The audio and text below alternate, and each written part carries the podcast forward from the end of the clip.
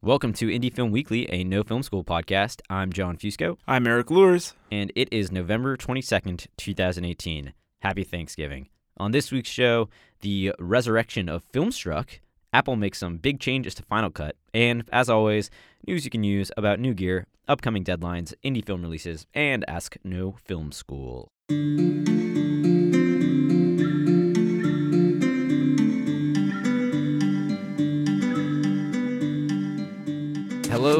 And welcome to this week's show. Uh, if you're actually listening and not hanging out with your family or eating food or watching football Or or preparing for Black Friday. That used to be a big thing. Is that still a big thing? I know now with Cyber Monday and everything online. it's kind of a big thing still. I don't Yeah. know. It's just there's so many other it it like lasts a whole week now. So Yeah. I don't know. They have doorbusters, Yeah. But I did that once, like 10 years ago. And remember Circuit City? yeah. Remember that? Yeah, I did a Circuit City Black Friday at like 5 a.m. to get DVDs for the great price of like three or four dollars. DVDs. I got yeah, that's pretty. I, I wasn't after a big television or a Yeah. uh, video game system. I just got these DVDs for like three bucks, which now seems expensive. Uh, but at the time, this is probably 2007 or six. Uh, it was all the rage at Circuit City. Damn. Yeah. I, I think that I did it once for Nintendo's uh 3DS. Okay, yeah, yeah. And that was like it was it's not as far back as Yeah. mine was, right? Yeah. that's that's not as far back as I'm comfortable to admit. it was last year when you did it. it was like a few years ago. really? Yeah. Just check when that came out, ladies and gentlemen, and we'll see when Jon did Black Friday. Uh, but it, that's also you ever see like those the footage of everyone stomping over I each other? Never never have done that. No, attacking each other with the boxes No. and everything. No, no. But there'll be video of it this year, I guarantee it. And you know, in addition to the merry tidings of Thanksgiving, uh, believe it or not, we're actually starting the week off with some good news. That's what we're thankful for. Uh, yeah, it's been a while. If you've ever wondered if all those online petitions you've signed actually work, well, it seems like that's a uh, maybe. This was from change.org? I don't know. Maybe? Oh, okay. I actually didn't even look at the petition. or I've signed it. those, and I wonder sometimes. Did you sign this petition where I did fil- I did sign the Filmstruck one. Yes. And I think it was change.org, but who knows? we're talking about the Filmstruck petition, um, which was started by none other than Martin Scorsese and Steven Spielberg. Know, they personally created the petition. That's They're what- like, oh, where's that URL? How do we Yeah. upload this file? They're very tech savvy. But, you know, after this petition went live a couple weeks ago, uh, a group of filmmakers and actors joined the cause last week, and these included Paul Thomas Anderson, Damien Chazelle, Alfonso Cuarón, Guillermo del Toro, Leonardo DiCaprio, Alejandro Gonzalez Inarritu, Barry Jenkins, Rian Johnson, Christopher McQuarrie, Mission Impossible, Christopher Nolan, and Emma Thomas, Barbra Streisand, Wow. She even tweeted about it. she even tweet. All these people have been tweeting like crazy about it too. It's really cool to Ah, see. it's amazing. Uh, and of course, Edgar Wright. They all came together to write a letter to Warner Brothers Picture Group chairman Toby Emmerich uh, in a plea to save the service. Which celebrity's voice would you like to read this letter in? Barbra Streisand? yes, can you read this in Barbra Streisand? it's a hard voice, very Brooklyny. Uh, well, I'm gonna read the letter because it's really, uh, I don't know, it, it really gives you a sense of what this film service means to, you know, not only aspiring directors but directors who have been around the block a couple times and uh, you know established themselves as some of the preeminent voices in contemporary cinema, and it's really about the cinema's past and how important that is. So, without any further ado, the letter reads. Dear Toby, we know that Steven Spielberg and Martin Scorsese have been in touch with you and Warner's Media Group about the demise of Filmstruck and have urged you guys to keep it going. While it was not your decision, we would like to loudly echo their sentiments. The Filmstruck service was, in parentheses, is the best streaming service for fans of cinema of all kinds. Classic studio movies, independent cinema, international treasures. Without it, the landscape for film fans and students of cinema is especially bleak. There's a reason there was a huge outpouring from artists and fans over it being shuttered. They were doing the movie god's work. We know one of the reasons that it has been shut down is because of an upcoming Warner streaming service, but really, Filmstruck shouldn't be a conflict of interest. In this day and age where there are dozens of platforms, curation of content is really important, and Filmstruck was providing a service to both satisfy older fans of cinema and a younger generation of cinephiles that will be making amazing movies long after we're dead. In an era of huge corporate acquisitions of cinema by communication companies in a business that may render billions of dollars off a medium like cinema, we believe this is a gesture that is needed, a minuscule show of goodwill towards the preservation and accessibility of a tradition and a rich history that would benefit the public. So, we want to add our names to the petition started by Marty and Steven and want you and Warner's to know that we feel equally strongly and would do anything to support the service being saved. End of letter. And while Filmstruck itself may not have been saved by their efforts, the Criterion Collection has certainly taken notice of the public outcry for a service which displays their curated films.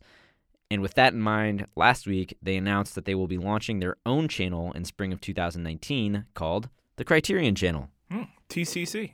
In a statement issued by the company, they announced that the channel will be entirely owned and controlled autonomously. The statement reads The Criterion Channel will be picking up where the old service left off. Programming director spotlights and actor retrospectives featuring major Hollywood and international classics and hard to find discoveries from around the world, complete with special features like commentaries, behind the scenes footage, and original documentaries. We will continue with our guest programmer series, Adventures in Moviegoing, our regular series like Art House America, Split Screen, and Meet the Filmmakers, and our 10 minutes or less section will all live on, along with Tuesday's short and feature and the Friday night double feature, and of course, our monthly 15 minute film school observations on film art. So, you can see how valuable of a service this is if you want to sign up to be a charter member of the channel, which I did and highly recommend you do too. They will be starting from scratch with no subscribers and need all the help they can get. Go to criterion.com slash channel and sign up to be a charter subscriber. Then tell your friends to sign up too. If you act fast, you will get a reduced subscription fee for as long as you keep your subscription active. The regular fee will be $10.99 a month or $100 a year, but as a charter subscriber, you'll pay $9.99 a month or $89.99 a year. That's $10. Wow. So you save a buck a month. And so being a charter member means you're kind of in the beta version of it, I guess, when Yep. it kicks off. I think it's a way for them to actually like see if they'll be able to pull this off. Yeah. So the more people that sign up, the more likely the chance of this channel actually happening. And I wonder also if the Criterion channel will only will feature titles that are current Criterion titles, and because some go out of print, of course, and cost a lot more. I wonder how large their library is beyond what they have in terms of physical media. I don't know. it's gonna Um, be crazy. Yeah, Uh, because it's a cool idea. I do worry that we're still going to like the separating of streaming services where you need to, oh, that's a Criterion film, so let me get the Criterion streaming service, or this film is a Paramount title or Warner Brothers title, so let me get this service. Like, I, I do wonder if we're going to be having 20, 25 different streaming services that we have to sign up for. I mean, yeah, that's everything? that's what's gonna happen, Erik. I mean, yeah, it seems like we're going for. It used to just be That's you what's know happening. Netflix, and it used to be Hulu would have Criterion titles, you know, for a while, Yep. and then that ended, and Yep. then it's but they didn't even they didn't have all the Criterion cult, No. um, titles, but they had a lot of them. Um, Janus I mean, films. I guess. Disney is opening their streaming service next year. Warner Brothers is starting a streaming service, which is why they've pulled Filmstruck. Yeah. Uh, anyways, and film like the the Criterion movies will be a part of that um, subscription package, I guess, on the new Warner Brothers streaming Really? service Okay. when it comes out. So if you do want to wait until next fall when the Warner Brothers package comes out, you can also opt for that. Um, and they'll kind of be in competition with each other, I guess. I don't know. I'm not Okay. sure. Huh. I'm not sure how that's going to work out. We'll see. I, I will say I did start my Shudder free trial, Oh. so Cool. I'm cool with free trials. Yeah. Beyond that, I, I don't know. You got a month. I exactly I get 30 days to really, I, and I think about it hard whether or not I'm going to continue. yeah. but I'll sign up for this. So, and now because it was too positive of, of a news day, we're gonna bring it down a little bit with some uh, some passings. Uh, Douglas Rain, who you may not know by name, but you know by voice, I would guess. Uh, he was the voice of Hal 9000, and he just passed away last week at the age of 90. The cold, emotionless HAL 9000, which is, of course, the villainous arch rival of Stanley Kubrick's 2001 A Space Odyssey, was voiced by Canadian thespian Douglas Rain, an actor who sadly passed away last week in his hometown of Stratford, Ontario. He was Canadian. Known primarily for his work in the theater, the actor's cool, calm, and collected voice had seeped into the minds of cinephiles worldwide for his work on Kubrick's film, which is currently celebrating its 50th anniversary. Recorded in New York City while the film was in post production, it took only a day and a half of work for Rain to voice his performance as Hal. Others had auditioned for the role, of course, and I wish those auditions would be released somehow because imagine hearing someone else talk about Dave in that same way would be quite a listen. But it was Rain's delivery, which was void of human emotion but not intent, that ultimately netted him both Kubrick's approval and the job. Uh, Rain was actually so good, in fact, that he went on to uh, reprise his role in the, I think, underrated 2010, the year we made contact, uh, as well as obtain the gig of another evil computer in Woody Allen's 1973 film Sleeper, but he was mostly known for being a theater actor. So rest in peace to Doug. And late last week, last Friday, the 16th of November, William Goldman, legendary and prolific screenwriter and author and teacher and novelist, uh, passed away at the age of 87. Goldman was primarily known for being the screenwriter behind Butch Cassidy and the Sundance Kid, and All the President's Men, and The Princess Bride and he's also won two Academy Awards, both for Butch Cassidy and President's Men, and also wrote the screenplays for some creepy hits. That's the best way I could describe them. Uh, they're very enjoyable, though, like Misery, Marathon Man, Magic, The Stepford Wives. Uh, he also wrote, unfortunately, the movie Dreamcatcher, if you remember that Stephen King one. Yeah, I kind of remember it. 2003. I never saw it, but uh, yeah, aliens come out through the rectum of their victims, and it's it was not Lawrence Kasdan directed. I don't recommend anyone watch Weird. it, but I'm sure it just inspired somebody to check it out. Uh, in addition, he You also inspired me to check. It out. I know. Dreamcatcher, guys, 2003. Morgan Freeman shows up for a hot second. Sounds like a. I mean, it's got it's William Goldman wrote the screenplay off a Stephen King, King, mm, novel. yep. Lawrence Kasdan directed it. Morgan Freeman's, Freeman's in, in it, it. really good cast. Thomas Jane, but actually, you know what? I, you should check it out. Okay, I'll watch because it. it's, you'll be shocked at how bad it gets. Okay. Uh, then, of course, in addition to the great autobiographical book Adventures in the Screen Trade by William Goldman, as our own George Edelman wrote in his obit for the site, Goldman said nobody knows anything, but it seems for certain that Goldman knew one thing very well how to tell a good story. Perhaps his humility, despite all his nearly unparalleled success, was one of the keys to such a long career. Goldman didn't just write movies that we remember, that won awards, and that made money. He wrote movies that live in our hearts forever and characters who belong in the pantheon of great archetypes. He made screenwriting seem awesome and approachable, and for that, screenwriters everywhere will never forgive him. Uh, I thought that was funny. Uh, good way to kind of keep him in our hearts. He has written, like like George mentioned, so many novels as well, and he was really an all around writer's writer, if you will. And definitely William Goldman is one of the most famous screenwriters, I'd say, in American movie history. Rent Dreamcatcher. Rent Dreamcatcher as a tribute to William Goldman this Thanksgiving and watch it with your family. okay, let's move on to gear news. Hey, Charles, what's your deal today? Hello, everybody. This is Charles Haine here with tech news right before or during Thanksgiving. Some of you are probably listening to this while driving to your Thanksgiving meals right now.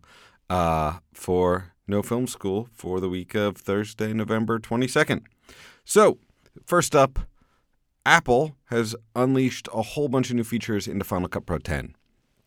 Like a lot of people, I switched off of Final Cut Pro, which I'd been on for a decade with the old version with the release of 10, and for a long time wasn't really interested in going back. But the last two years have seen a whole host of features rolling out from Cupertino to improve Final Cut 10 to make it a more usable tool. This year I've already had two major upgrades. So we had one earlier I guess it was like a year ago now, that was including better video out options. And then this year, they're really focusing on finishing. The release last week has a noise correction tool built in. We played with it, it's very useful.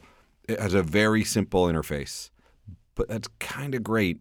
I'll be honest, like I use noise correction in DaVinci Resolve and I use Neat, Neat Video all the time.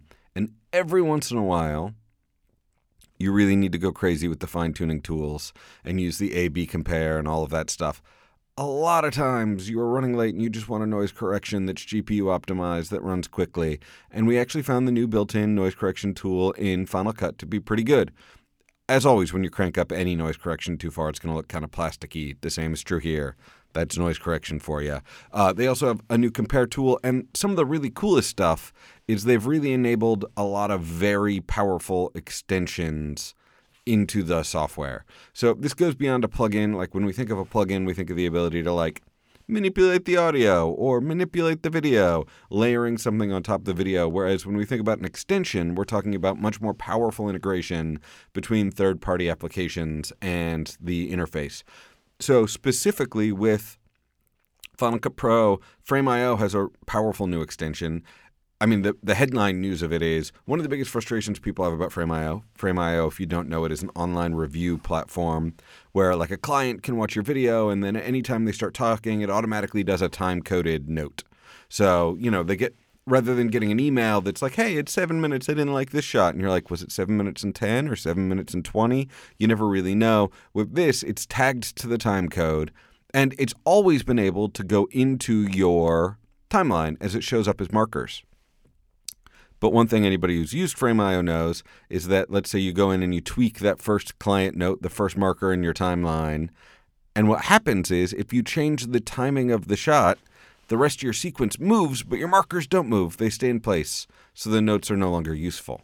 So Frame.io, by working with, closely, I believe, with the Final Cut team, was able to implement a workflow that really is way more than a plugin. It is a full on extension of the application that allows you to create a compound clip that keeps the comments with their place in the timeline so that as you go through the timeline making changes, it keeps the rest of your markers in place. The workaround for those of us in other applications is to start working backwards.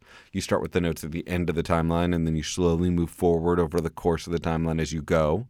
Um, so that's the workaround, that's the cheat. But it's really nice to see Frame.io building in these integrations. There's also this crazy tool. So you send someone something from the Frame.io workflow in Final Cut, and then you can watch them watch it. Like a little playhead comes up with their picture, and you can be like, oh, whoa, Tina, the client, is watching right now. And then she stops. And then, is she typing a note? Is she getting coffee?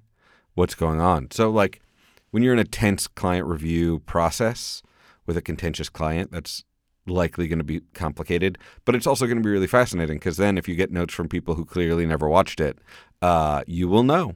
So it's going to be really interesting. I think it's really going to change the way we collaborate with our uh, remote team members. As always, we think the best move is to get everybody in the room together. But if you can't get everybody in the room together, which is increasingly hard to do, uh, I'm very excited to see how these kind of tools play out. Next up, another thing from that same release with Apple, Apple also released a support note that says in future versions of Mac OS, they are dropping some legacy codecs. And this doesn't this note doesn't say in future versions of Final Cut. It says in future versions of Mac OS.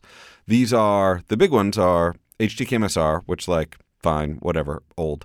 Um, HDCAM SR I have a lot of affection for because it came from filmmakers pushing Sony. When Sony first released HDCam, it was like 8-bit 420 and filmmakers were like, "No, we really actually would love 10-bit 444." So they pushed for it. So I have affection for HDCAM SR, but you can transcode that to ProRes. That's not a big deal.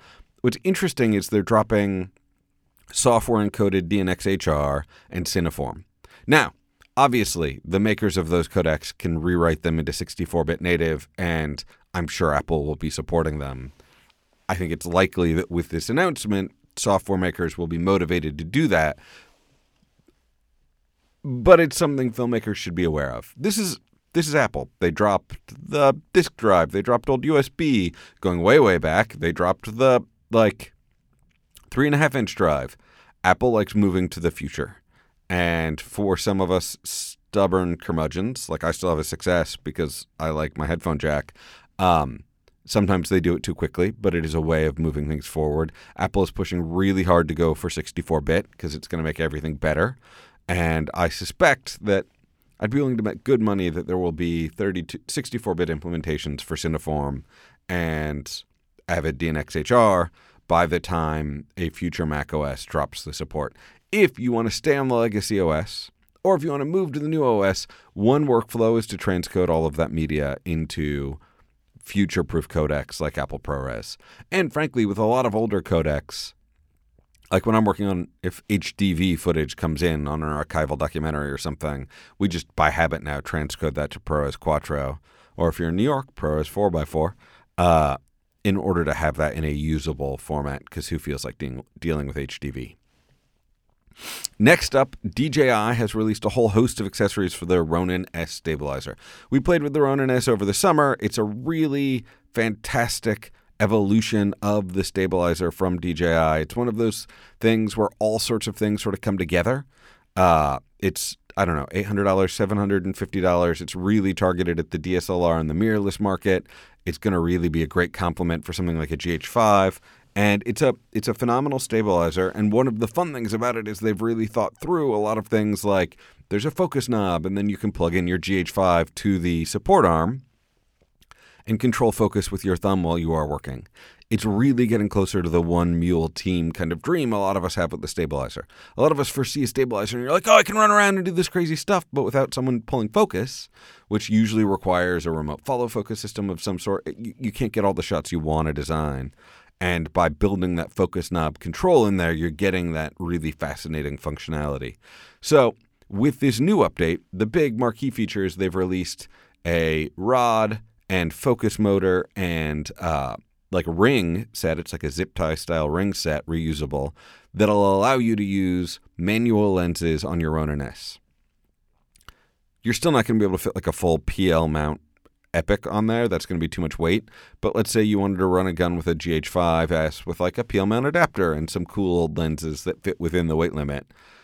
Obviously, in order for the GH5S to normally pull focus, it's using the internal motor control on the lenses. That's what it's interfacing with. But that's not always supported by every camera platform, and there's some lenses that just don't have it. A lot of legacy cinema lenses don't. So it's a very affordable accessory set for the DJI Ronin S that I think is going to really let this camera show up on a lot more narrative style productions.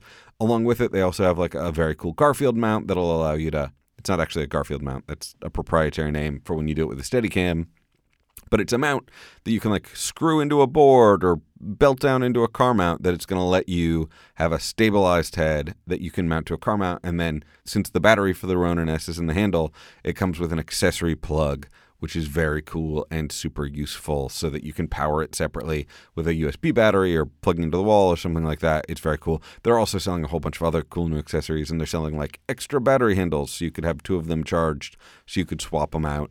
I mean, that battery handle lasts a really long time. I'm hoping they sell a mini battery handle soon, like a one fister battery handle, because right now, I love the Ronin S, but that current battery handle is very big because they're sticking a lot of battery in there.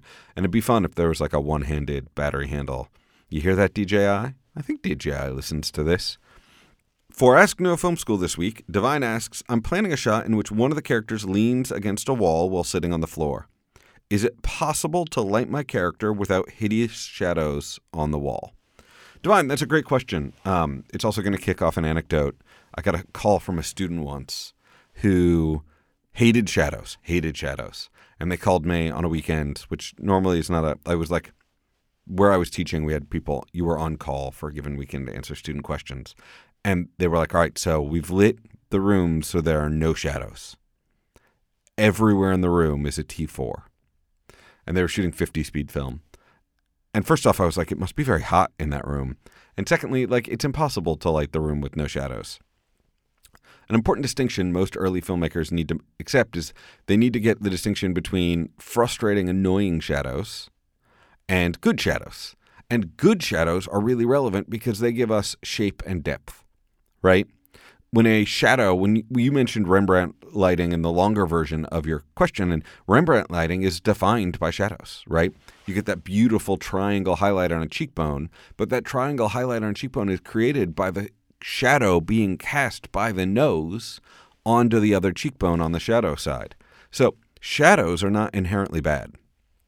What you are frustrated by, I think, and what you've noticed in other projects is you've noticed what we call like unrealistic shadows. Shadows that show up when you have a film light going that don't show up in nature. And that's one of those things that immediately sort of makes something look very lit and very artificial. And it's really tricky because one of the things we do to get rid of those shadows in a film set is we don't put people by walls so that we're not even seeing that artificial shadow. But there's a couple other techniques you can use in order to try and minimize the shadows. One of those things is softening your light. A hard shadow shows up in nature. You walk out at noon on a clear, cloudless day, and the sun will cast a hard shadow on the ground. So hard shadows are not unnatural, but we don't see a lot of them, especially indoors at night.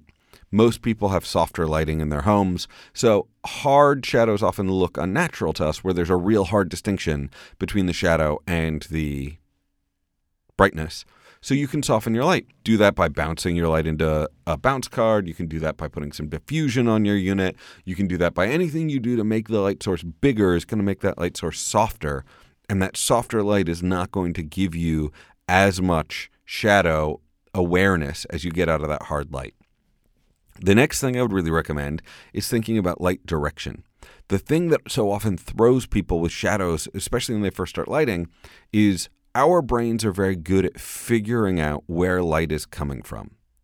And so when you look at a shot and there's a shadow and it feels like it's coming from a weird place where your brain is thinking, there's no light over there, or like, I know the sun is this way and the shadow is that way, it confuses the brain. And that's one of the things that makes light feel artificial.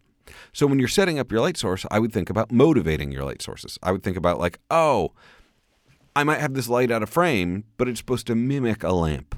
So it's going to feel like a lamp. And as soon as my brain sees it, since it feels like lamplight, and maybe it even saw a lamp in that corner earlier, it's going to feel more natural, and the brain is going to interpret it as being correct.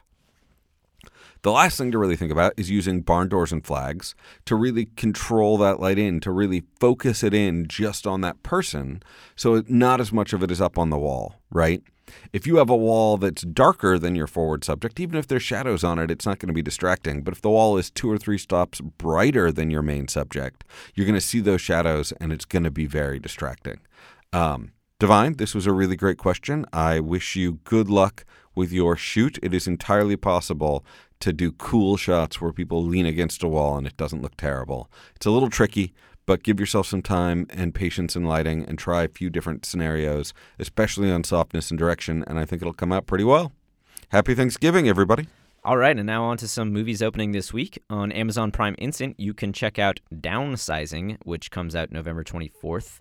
This is Alexander Payne's latest, which premiered at TIFF in 2017, and it's a venture into sci fi territory for the dramedy ma- maverick. Yeah, I love dramedies. Sometimes whenever I laugh, I like to feel bad about it. Yeah. this is a social satire in which a man realizes he would have a better life if he were to shrink himself to five inches tall, allowing him to live in wealth and splendor.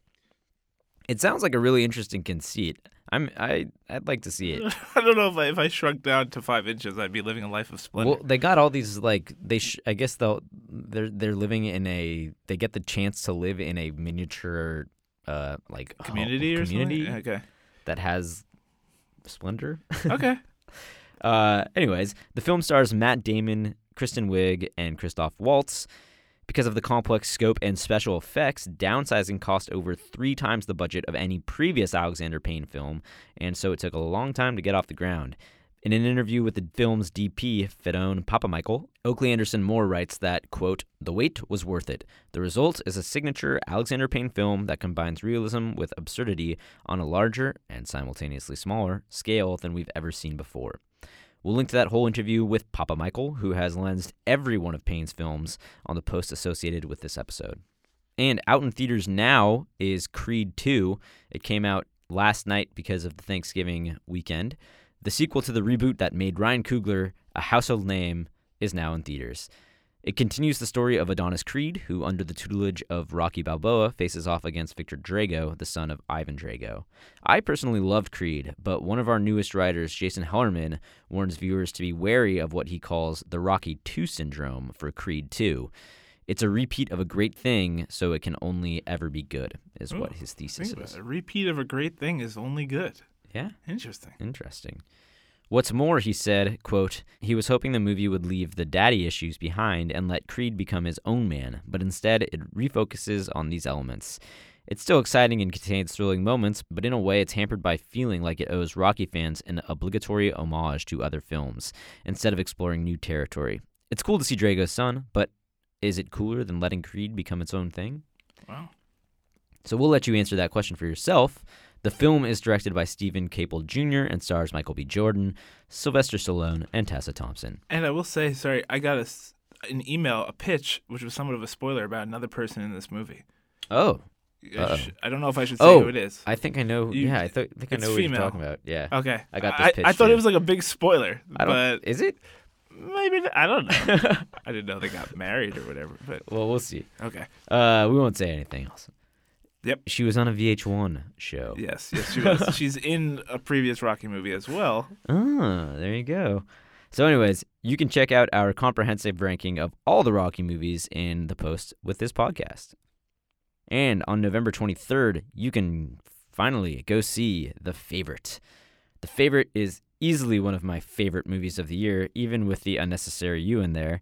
Uh, it's not going to be for everyone, but if you've seen any other films in director Yorgos Lanthimos' canon, then you already knew that.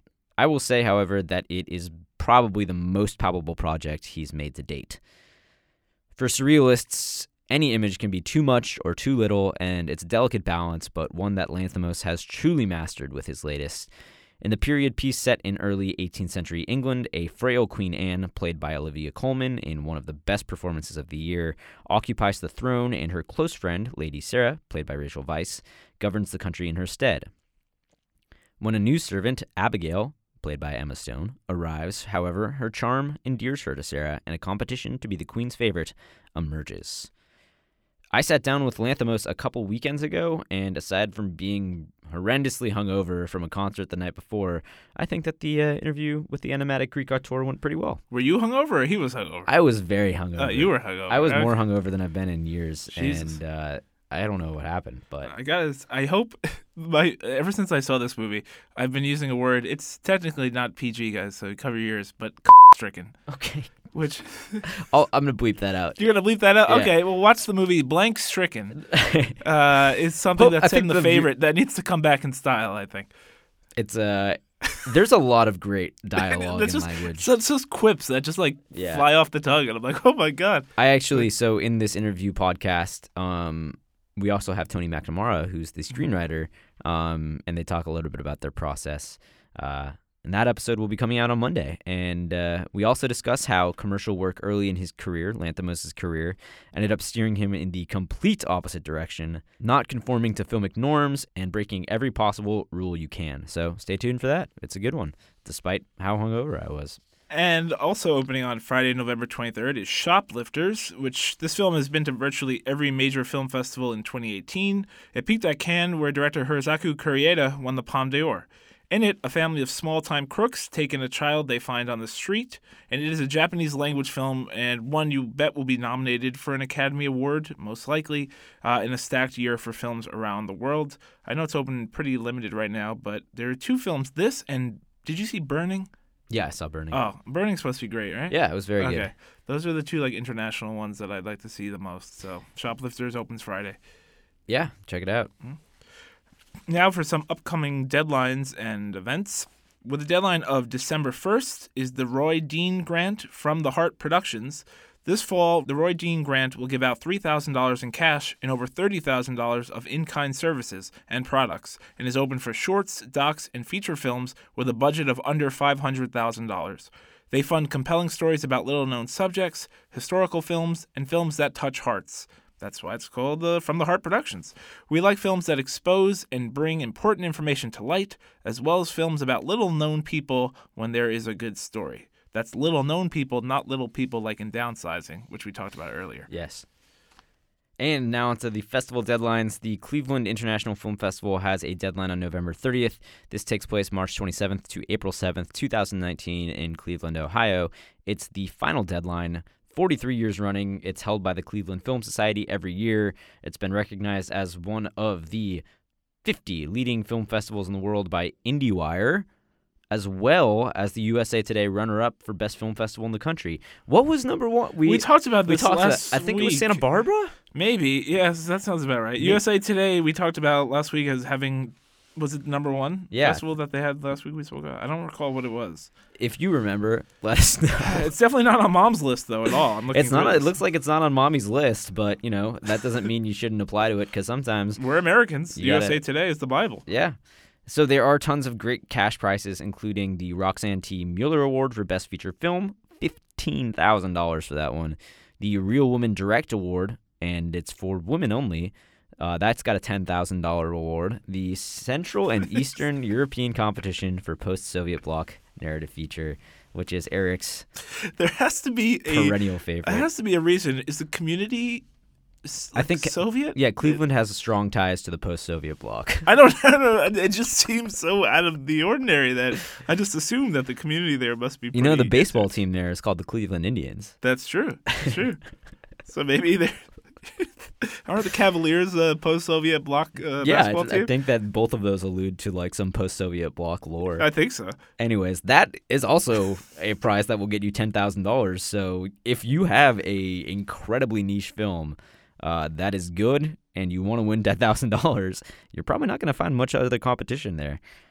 Anyways, you can check out their site to see all the prizes and categories because they're extensive and they cover a lot of ground. And also, with the deadline on November 30th, is the Short Shorts Film Festival. This takes place in Tokyo, Japan, June 3rd to the 23rd, 2019. It started in 1999 and became an Academy of Motion Picture Art and Sciences accredited festival in 2004, where the winner of the Short Shorts Grand Prix is eligible to receive an Academy Awards nomination. The Best Short Award winner wins 600,000 yen, which is approximately 5,400 US dollars. And I applied to this thing Ah. like earlier in the year, maybe like a month ago, and it didn't cost anything to apply to. So I'm not sure if that's still the case, uh, but definitely check it out because it is a leading international film competition uh, for shorts, at least. That's a good point too. Now, as we get closer to the end of the year, now those like Yep. acceptances or non-accepts start coming in with festivals and Oh, things yeah. like that. So it's a tough. Thanksgiving is not always fun for every filmmaker out there. The first deadline that I'm waiting back to hear from is Sundance, and that's December 7th. Okay, December seventh. Okay, I'm, I'm losing my mind. I know. Yeah, I think on Monday they announced the feature slate. Yeah, I think So, so. Good luck out Ooh, there. that's I gonna know. be fun. We're coming. It's coming. Yeah. Uh, also coming with a deadline of December 1st is the RiverRun International Film Festival, which takes place April 19th through the 29th, 2019, in Winston-Salem, North Carolina. Each spring, RiverRun screens new narrative, documentary, student, and animated films of all lengths from established and emerging filmmakers around the world. RiverRun has cash prizes, is an Academy Award qualifying festival for documentary and animated shorts. Now, this was named one of Mom's Mommy's 50 film festivals worth the entry fee in 2018, so she particularly likes this one this year. Do you think that we should get a like do a sound effect for mommy's list, like maybe like Clean your room. Oh yeah, like something like oh, goo that. goo goo gaga? Yeah, I think so. That way we don't have to keep saying it. This one is a on the list. I thought you were gonna say a partnership with with mom. I mean, we, I, we probably should. this way they're not funding us in any way. no, maybe not. they should. Uh, so apply to that. And now it is time for this week's weekly words of wisdom. Now Liz is not here to do a sound effect, but you'll just have to imagine her voice. Um, she's searching for a turkey right now, and pardoning a few. Now we uh, Emily. that uh, Sundance job has gotten weird. it, it really has. Hey, a job is a job, man. You know, if you're on the books. Uh, recently, em- our own Emily Buder uh, interviewed Margarethe von Trotta, who came out with a new documentary searching for Ingmar Bergman. And we actually mentioned Ingmar Bergman recently when we discussed the top 100 foreign films list. And I know Persona was on there, and I think that might have been the only Bergman, or definitely the only Just one on the the top, top twenty. top 20. Yeah. Okay. It was it was number six, I think, and I actually just watched it again recently. I've been on a like last week. I've been on a big Bergman kick, Mm-hmm.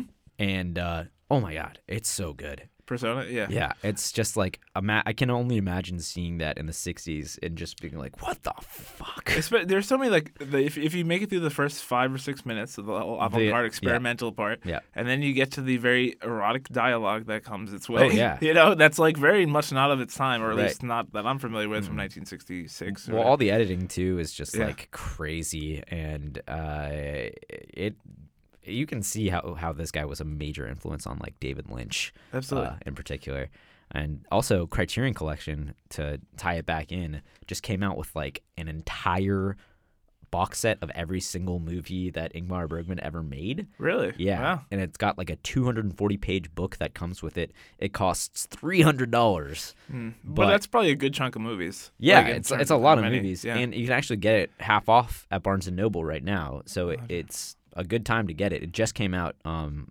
Tuesday, and it's actually like curated. So they present it to you not chronologically, but in a way that like is sort of built around a festival, like a film festival atmosphere. Okay, Uh, it sounds really cool, and if I could afford it, I would buy it. But- totally. And I think it's his hundredth. It would have been his hundredth birthday this yeah, year. I think it's so I think it's celebrating his 100th birthday.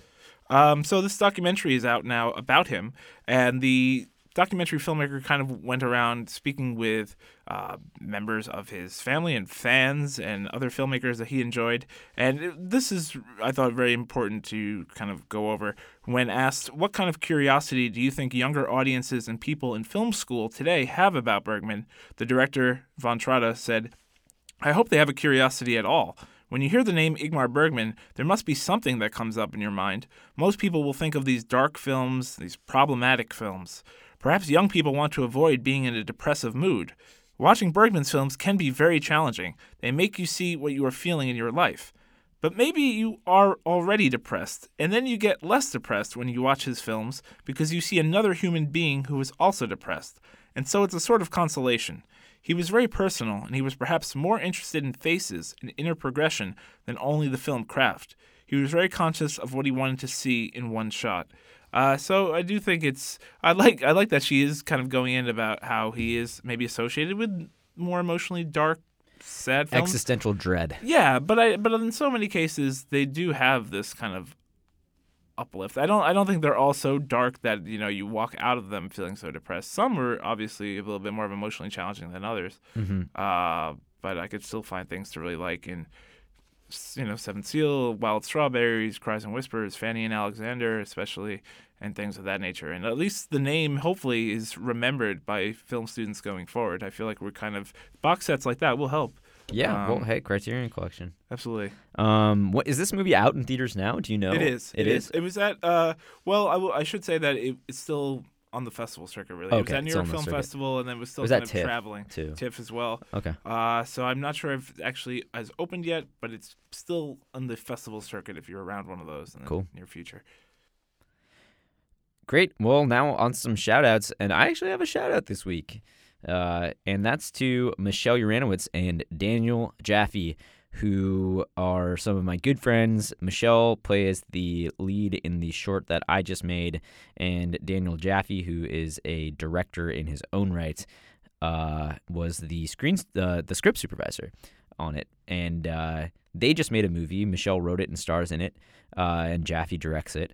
It's called Goodbye Brooklyn, and it made its online premiere on NoBudge this week. So you can go check it out online. It premiered at Slamdance last year. Uh, and the film will also be screening live in Brooklyn on December 10th as part of NoBudge Live 17 at Nitehawk Cinema.